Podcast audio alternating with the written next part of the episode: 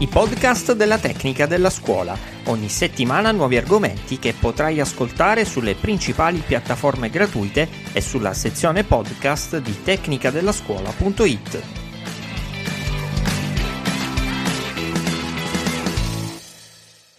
Nelle scorse puntate abbiamo parlato di pensiero critico e dell'importanza del mondo scolastico nella formazione di quegli anticorpi intellettuali che permettono di difenderci dalle fake news e dalla velocità con cui l'ecosistema digitale ci bombarda di informazioni, tutte da verificare.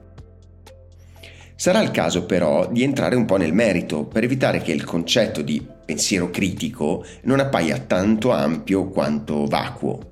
Quali spunti provengono dalle materie che studiamo a scuola? Una delle materie più interessanti da questo punto di vista potrebbe essere la storia della scienza, perché la nascita del pensiero scientifico non è altro che un lungo esercizio per costruire un pensiero critico, appunto, per eliminare dal ragionamento e dal confronto con gli altri quelle fallacie che inibiscono le nostre facoltà. Si tratta in molti casi di postulati o ragionamenti impostati anche 400 anni fa, ma vi assicuro ancora terribilmente attuali.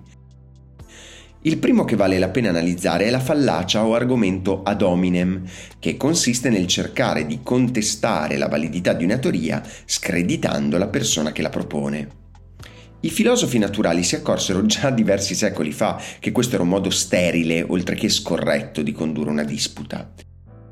Il fatto che Galileo non fosse sposato in un'epoca in cui tutti si sposavano e il fatto che costrinse le figlie a farsi monache perché concepite fuori dal matrimonio non ha nulla a che vedere con la validità delle sue teorie scientifiche. E forse teoricamente lo sappiamo tutti anche oggi. Eppure, se ci facciamo caso, gran parte delle dispute che ascoltiamo sui social e in televisione trascendono rapidamente e non riguardano il merito della questione, ma diventano un attacco a chi le sta proponendo.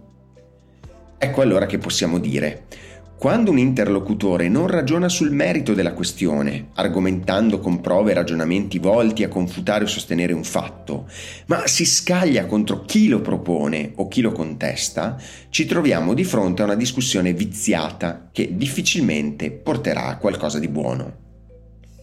La regola per una corretta disputa scientifica, quindi critica, è concentrarsi sui fatti, che per contro significa anche quando qualcuno non è d'accordo con noi, non è una questione personale, ma stiamo discutendo di fatti e idee che non riguardano la nostra persona.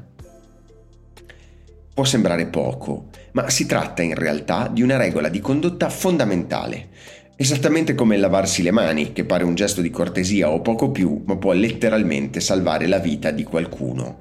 Ecco, anche riconoscere, neutralizzare o quantomeno evitare la fallacia ad hominem è una base solida per avviare un ragionamento efficace. Pensate che questa idea è oggi tanto radicata nelle scienze dure da rendere davvero poco importante il soggetto che propone un'ipotesi. Diceva già 60 anni fa il grande fisico e premio Nobel Richard Feynman. Molti si stupiscono che nel mondo scientifico si dia così poca importanza al prestigio o alle motivazioni di chi illustra una certa idea. La si ascolta e se sembra qualcosa che valga la pena di verificare, nel senso che è un'idea diversa, non banalmente in contrasto con qualche risultato precedente, allora sì che diventa divertente. Che importa quanto ha studiato quel tizio o perché vuole essere ascoltato? In questo senso non fa nessuna differenza da dove vengano le idee. La loro origine vera è sconosciuta, la chiamano immaginazione o creatività. Ecco che grazie a Feynman allora ci ricordiamo che le persone, nel mondo scientifico, sono portatrici sane di idee, generatori di creatività che deve essere sottoposta al vaglio della comunità. Nulla di più e nulla di meno.